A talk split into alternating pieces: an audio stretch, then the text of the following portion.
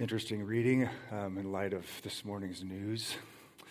Um, thought it would be a bit superficial just to uh, move on and not acknowledge um, what many of you probably saw on your phones this morning. I know I don't remember exactly when it pushed to my phone about the 50 plus people who were who were murdered in Orlando. Um, but one of the reasons we gather as a church is to be reminded that there is a King of Kings, uh, that we live in a broken world, and um, and it's in need of saving.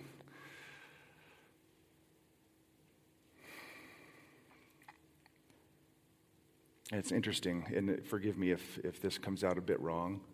Um, but as you know, it was a, it was a, a gay nightclub. Um, people whose lives uh, are lived in a way that we may not agree with, but nevertheless um, created in the image of God. And I can't help but think that there are some distorted and extremist groups amongst Christians who will think that they got what they deserved. And yet, if we got what we deserved, all of us would be damned. So I, I don't know, I just understand a little bit more um, when Jesus said, Blessed are those who mourn, um, because the world is broken in every way. And um, man, there's one healer in it, and then it's Jesus. There's one transformer in it, and that is Jesus. And there's one king who's going to make all this right, and it's Jesus. And that's the only reason we're here on that rather maybe uh, sobering tone, I want to prepare you for um, the message this morning, just uh, psychologically maybe. Um, you, the se- section you just read, um, the flood, it, it's not a happy, a happy event. Um, it's happy in the sense that God saved eight people, um, but it's, it's sobering in the sense that He wiped out an entire civilization uh, because of violence. Uh, so, so this morning might be a little bit on the heavier side, and, and, and that's okay. There's parts of the Bible that are heavy. it's not always chipper, not always happy, it's not always happy go lucky. So, um, with that said, um, I want to ask you if you turn to Hebrews chapter 11. We are looking at different characters of faith in that chapter. We looked at Abel and we looked at Enoch, and we are at the third one, which is Noah. So, uh, Hebrews chapter 11, verse 7, just one, one verse. And uh, let me pause and let's, uh, let's pray. Gracious Holy Father, uh, we know that your word declares that your, your love is as high as the heavens. Um, that means there's no end to it. Uh, there's no end to the grace that you have for sinful humanity, violent humanity, uh, messed up and distorted humanity. At the same time, Lord, we know that you are a God who is holy and you are a God who, though you are slow to anger, you are angered by the way in which people treat each other and how we treat you. We also acknowledge, Father, that your word declares that there is a time coming in which um, the living and the dead will rise, great and small, and they will stand before the throne, and books will be opened. And the dead will be judged by everything written in those books. That there is no one who will not be held accountable, and even death itself does not keep us from accountability, that you will, you will bring it all to, to light. Yet we're also, Lord, amazed that you have a book of life in which you have inscribed names of your people who have been bought by the precious blood of Christ. And it's because of the precious blood of Christ that we alone can't um, have any sense of hope of escaping um, Judgment Day. So, Lord, I, I, we, we, we pray for our country, we pray for our, our, our people, we pray for uh, those who have lost loved ones, we pray for those who have lost friends. Um, and we simply ask you to be merciful and ask that somehow your gospel would come to bear um, in the barren lives of people and perhaps through such events, you will awaken them to the fact that you are here and you are a God who is calling us to yourself. Father, in these moments we have to look at your word, I, I just pray that, vo- your voice would be crystal clear to us, to me, and that you would encourage, sober, convict us as we, as we, uh, as we look at your word this morning. And I pray this in the name of our, our, our Lamb, slaughtered Lamb, the Lamb that was slain for us, Jesus Christ. Amen. You can almost picture on a busy street in an intersection in a city a man in ragged clothes holding up a sign on cardboard. And on that sign it says, Repent, Judgment Day is coming. I've seen it, you've seen it, it's been on the movies. A man holding a cardboard sign, Repent, for Judgment Day is coming. Cars pass by, people walk by without really even noticing. It's like white noise in the city. Um, the man holding the sign is, is judged to be a, a, a quack, a crazy, uh, religious fanatic, um, end of the world, apocalyptic kind of stuff, which for most modern thinkers or postmodern thinkers is, is really the content of what's on that sign, Judgment Day is coming, seems like, seems like beyond the realm of, of what is credible. Um, it seems so sensational that it can't be real. Granted, as Christians, we may not agree with the, the medium of holding up a sign that says, Repent, for the day of judgment is coming. Um, but nevertheless, we believe the message is true. Um, but the, the world around us doesn't view it as, a, as something that's real. Um, that is in terms of divine judgment. Judgment Day is a, and a day in which the one who created everything um, uh, judges the earth. We have no problem, however, as a society, uh, accepting cataclysm and difficulties as far as devastation, tsunamis, um, hurricanes, those kinds of things. But divine judgment, that seems to the modern mind, and perhaps even if we were to look at our own thoughts, maybe we think it's beyond the realm of reality. Uh, if our president got on the, got on the horn uh, tomorrow or today which he's going to get on the horn at 1.30 today, address the nation.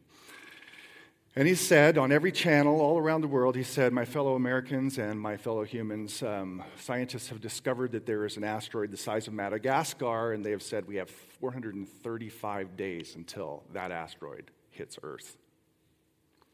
Not divine judgment, it's just a matter of physics. If he said that, you and I both know everything would change. The election coming up would be a blip on the radar. Nobody really care. I got 40, 435 days left to live. That's all I got. What would we spend time doing? Trying to figure out how to survive. That's what we'd be doing. We would gather close, our loved ones, our wife, my wife, my kids, wondering how we're going to make it through. 435 days left. I mean, if, if, if, if you said that, people would believe it, and our world would go crazy. But divine judgment, ah, kind of beyond the realm of possibility. Noah lived in a time in which, and I'm speaking metaphorically or in a sense, in which he understood that there were 435 days left. Not literally. That things had gotten so bad and so violent and so corrupt, people treated one another with such disdain and such selfishness um, that God decided He was going to reboot. Uh, he was going to start over, that He was going to wipe clean the earth that He created and all of the beloved creation that He created. And, as, and as I know the Lord, the, the Lord is, is, is slow to do that. He is reluctant to wipe clean what He created. Um, that means that it got so bad that the Lord was so grieved that He had to start over again but not without giving a message, right? Um, you're going to start over again. He speaks to a man named Noah, who's called a herald of righteousness in 2 Peter chapter 2, verse 5. And he tells him, This is what I'm going to do. You have a, a particular amount of time, and I'm going to wipe the earth clean by floodwaters. And uh, at the same time, I'm going to give you some blueprints uh, design for something that is going to save you and your, um, and your family. And what's interesting is that in that society at that time, the idea of a flood was preposterous and absurd, um, which is why people didn't believe when Noah preached and said, You only have so much time. But Noah, despite the absurdity of the message that a flood is going to cover the earth, uh, it says that Noah believed. He believed the word of the Lord. And, and that's one of the reasons, if not the reason, why he's picked up by Hebrews chapter 11 and he's given to us as an example of faith, as a person who believed. It says, by, by the way, it's just a bit, a, a bit of a providential comic. we got a boat up here and we're talking about Noah. I couldn't have programmed that any better. However, I have to move behind the, uh, the head of the, uh, the Viking ship so I can actually read this. It says, um, by faith, Noah being warned by God concerning events as yet unseen, in reverent fear constructed an ark for the saving of his household. By this, he condemned the world. That is, by his faith, he condemned the world because they refused to believe the world and became an heir of righteousness that comes by faith. There are, in this single verse that's a reflection, a summation of, of Noah's faith, there are some lessons of, of faith that I think are important to grasp. Um, uh, some of which might be encouraging, like I said, in other sense, it, it could be a little bit stinging. Um, but one of the, the things you realize, one of the lessons we draw from his life and what's unique about him um, is really the absurdity of, the, of God's message that I'm going to drown the earth in a flood. Uh, and that's one of the lessons that faith takes God at His word, despite how absurd it may seem to human experience. Uh, that's picked up at the very beginning of verse 7 when it says, you know, by faith, uh, Noah being warned by God uh, concerning events as yet unseen. When it says as yet unseen, it doesn't mean that they were unseen in the sense that they were just purely future. Like, well, the flood is future, so you haven't seen it yet. But the idea is that they hadn't seen it before. It, it, it, the whole idea of God like sending a deluge, uh, a massive, violent torrent of waters to cover the earth, um, it had never been seen before. It was outside the realm of, of normal life. It seemed preposterous. It seemed like it could never happen. Much like people walk by the man with the cardboard sign and they think, ah, that could never happen. Never happened. But he believed, despite the absurdity of the message. And that's, that's important, is, is to recognize some of the things that we have in Scripture seem a bit beyond um, what we think is possible. And yet, he is commended for his faith, and we will be commended for our faith that if we believe what God in fact says um, is true, then we too will have the faith of, of Noah. As he believed despite how absurd it sounded. That's, that's important, just taking God at his word, right? Just believing that it's true. Believing that if he said it's going to happen, it's going to happen. Believing that if, if God says, listen, I'm going to, quite frankly, you know, there's a lot of things that scare me flying in a plane, um, fire. The thing that scares me the most, honestly, um, is water. I've seen rushing rivers, I've seen turbulent oceans, and it scares me. And I, I, I, I can't imagine.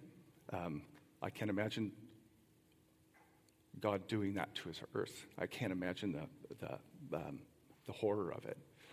Well, that's exactly what God said he was going to do because of the, the violence of, of, of humanity, because things, things have become so corrupt.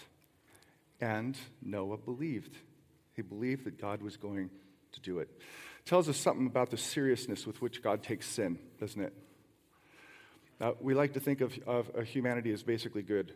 Um, that's the world around us. But I'll tell you this um, everything that we think is civilized right now in our world is a product of God's common grace holding and restraining humanity from becoming as evil as it can be.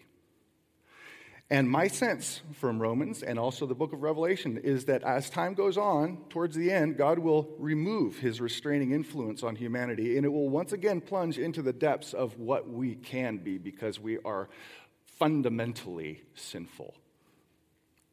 And when that happens, it happens, God just letting man have his way, it will end in something similar to the flood. That is the final day of judgment. Now, I know, like I said, many of us don't think about final judgment. However, again, a broken record, Scripture talks about it over and over and over and over again through the centuries that a day has been appointed, fixed on the calendar. There's a time in which the hour hand, the second hand, and the minute hand will all converge on one predetermined point, and at that point, the world will no longer be as smart as it thought it was to wake up and realize, wow, there is a creator, and here he is. Just take a moment. I want you to listen to this, okay? And, and, and part of this is to feel the cumulative effect of, um, because Noah's flood for us, really, um, is what theologians call a proleptic event. It is a foretaste, it's a preview of, of what's to come. Um, that's why it's in Scripture to see, wow, things can get so bad that God has to wipe everything out. So listen to this. Maybe just close your eyes. I want to just read for you from all of the prophets but Nahum. He talks about judgment too, but it's more particular to Nineveh and the Assyrians. Just, just listen, okay? I want you to feel the cumulative weight of the word of the Lord that says, A day is coming. Isaiah, 8th century BC. Behold, the day of the Lord comes, cruel with wrath and fierce anger to make the land a desolation and to destroy its sinners from it. For the stars of the heavens and their constellations will not give their light. The sun will be dark at its rising, and the moon will not shed its light. Isaiah 13, 9 through 10. Prophet Jeremiah, 7th century BC. That day is the day of the Lord God of hosts, a day of vengeance to avenge himself on his foes. Jeremiah 46:10. Ezekiel, 6th century BC. The day is near, the day of the Lord is near. It will be a day of clouds, a time of doom for the nations. Ezekiel 30, verse 3. Prophet Daniel, 6th century BC, and there shall be a time of trouble such as never has been since there was a nation till that time. But at that time your people shall be delivered, every one of those whose name is, is found written in the book. Daniel 12, verse 1. Prophet Joel, 7th century BC, the Lord, Yahweh, utters his voice before his army, for his army is exceedingly great. He who executes his word is powerful, for the day of the Lord is great and very awesome. Who can endure it? Joel 2:11. Amos, 8th century BC, is not the day of the Lord darkness and not light and gloom with no brightness in it uh, Amos 5:20. Micah, 8th century BC. Behold, the Lord is coming out of his place. He will come down and tread upon the high places of the earth. Micah 1 verse 3. Obadiah, 6th century BC. For the day of the Lord is near upon all nations. As you have done, it shall be done to you. Your deed shall return on your own head. Obadiah 15. Prophet Zephaniah, 7th century BC, a day of wrath is that day, a day of distress and anguish, a day of ruin and devastation, a day of darkness and gloom, a day of clouds and thick darkness, Zephaniah 1:15. Prophet Zechariah, 6th century BC, then the Lord, Yahweh, will go out and fight uh, against the nations as when he fights on the day of battle. On that day his feet shall stand on the Mount of Olives uh, that lies b- before Jerusalem on the east, and the Mount of Olives shall split in two from east to west by a very wide valley. Zechariah 14:3. Malachi, the last book in the Old Testament, 5th century BC. For behold, the day is coming, burning like an oven, when all the arrogant and all evildoers will be stubble.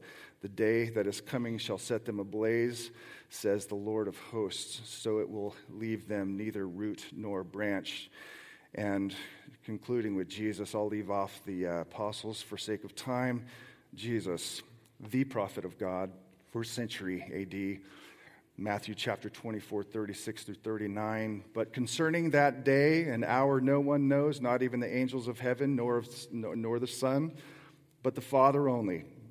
For as were the days of Noah, so will be the coming of the Son of Man. For as in those days before the flood, they were eating and drinking, marrying and giving in marriage until the day when Noah entered the ark, and they were unaware until the flood came and swept them all away. So will be the coming of the Son of Man. Now, that's just a, just a little sample. That last piece by Jesus, like, it's be like in the days of Noah. Everybody's marrying and giving in marriage, and Idea is that people are going to be doing normal activities. You're going to wake up like every other day. Your alarm's going to go off. Um, you're going to get up and brush your teeth, make yourself a cup of coffee, have some breakfast if you eat breakfast, and read the paper. Get in your car, check Facebook, whatever. Play Angry Birds, Words with Friends. and all of a sudden, the day arrives. No one thought it possible. Everybody ignored the content on that, that cardboard cutout. Repent, for judgment day is coming. But listen, if, if we're going to take God at His word, and I just read a whole lot of words, the day is coming. And we ought to, as God's people, take God as, at His word. That this is a day fixed in history. And it is, I don't know how far, but it will happen. So, one of the lessons you draw it's just taking God at His word, despite how absurd, absurd it may seem to a human experience, modern or postmodern experience. Do you, Christian, do you take God at His word? Like when, when you read text like I just read, do you pause and go, wow, I, I actually believe this is going to happen? That's lesson one of faith and the longest of the lessons. Lesson two to be drawn from this is that faith actively and fearfully prepares for God's appointed judgment and salvation. That is, it wasn't just a kind of faith saying, I believe. It's the kind of faith says, I believe. And what happens? Well, his faith produces something, it, it, it, it, it, it acts, it, it takes those blueprints of a ship, a floating zoo, and day after day, week after week, year after year, probably three or four decades, he spends building this, this behemoth. That is his faith in God's word, that it was true, taking God at his word, produced something in his life. Faith, Christian, if, if, it, if, it, if, if faith really believes something to be true, not just in the mental sense, but in the heart conviction sense, it changes everything. It, it unleashes a massive amount of motivation and movement and, and drive because you know the day's coming, right?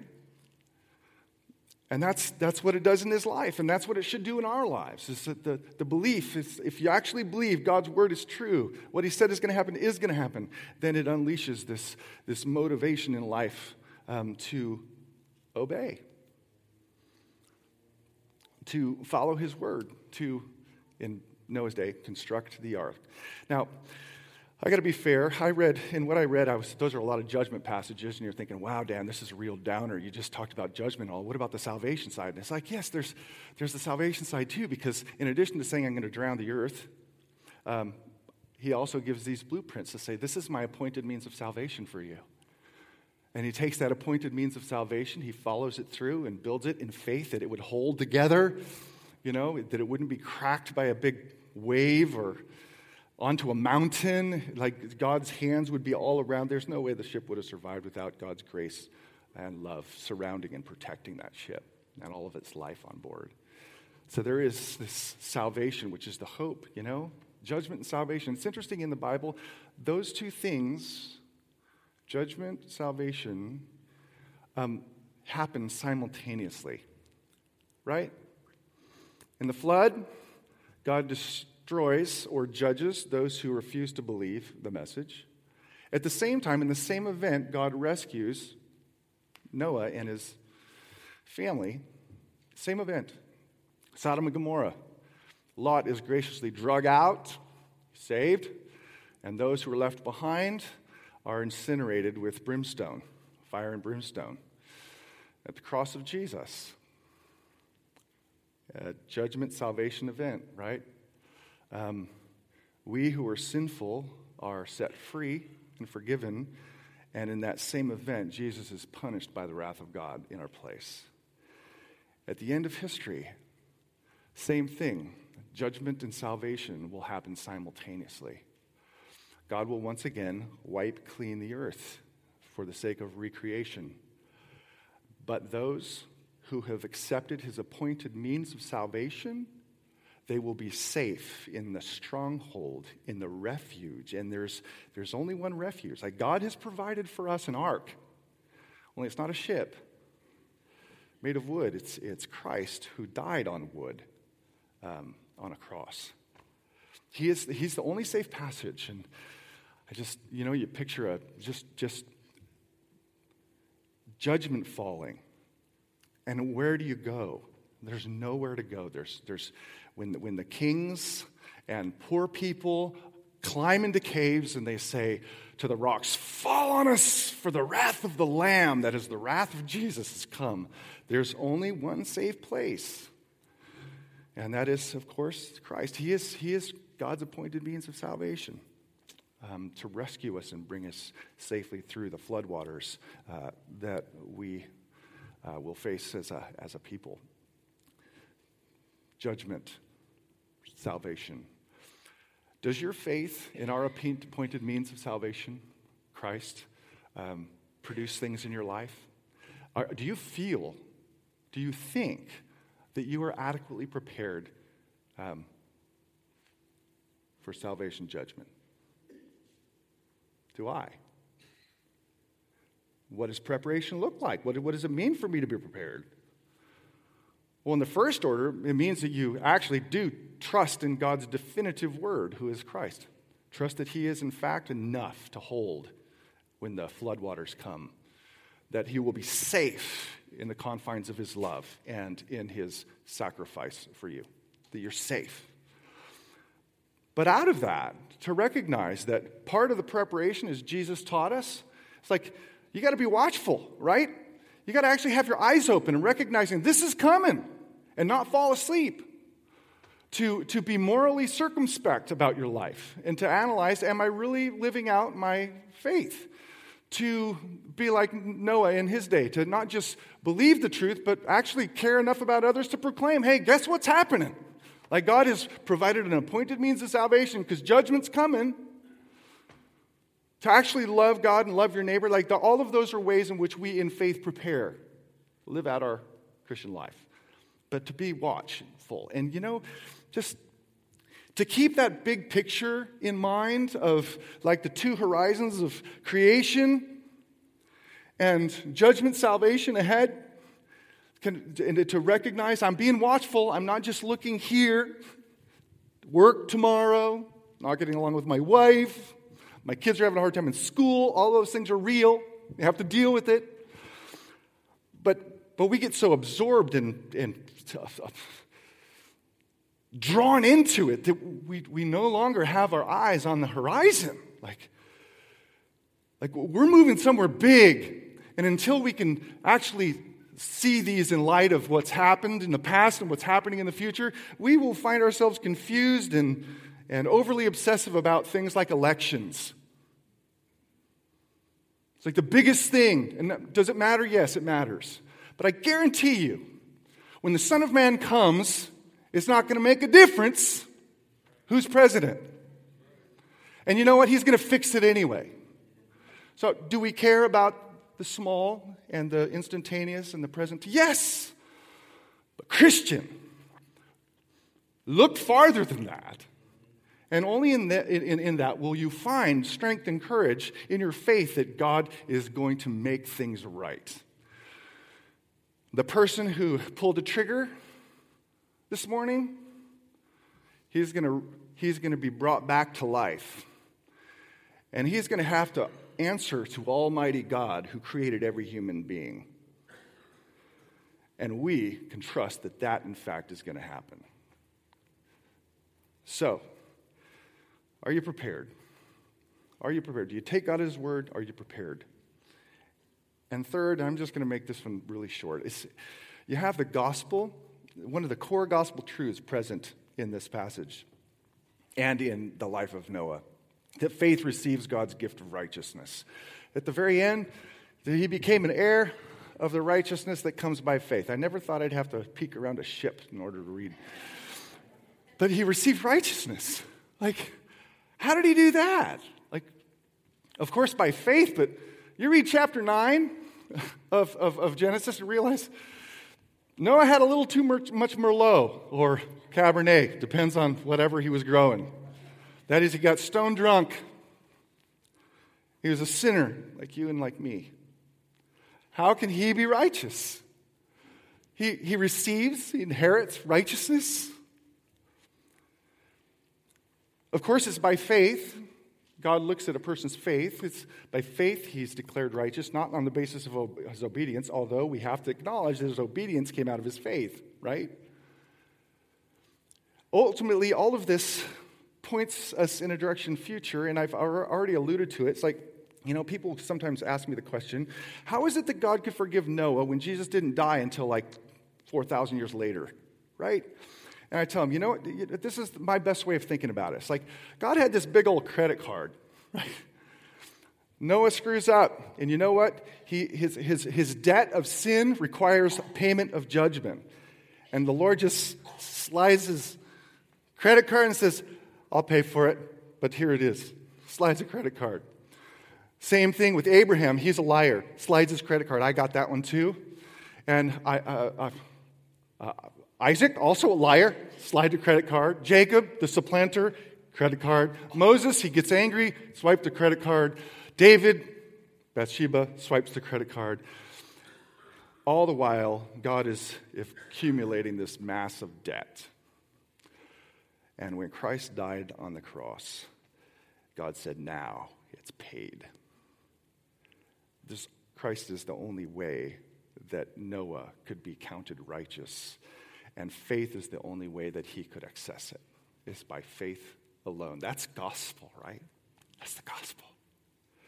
The only hope for a sinful person like me to know that I have the righteous card that says free entry into heaven is by faith in what God has accomplished in Christ Jesus. Something that we have to just hold on to and be reminded of and come back to every single day to be reminded it's not on the basis of my works that I'm righteous, it's on the basis of His works.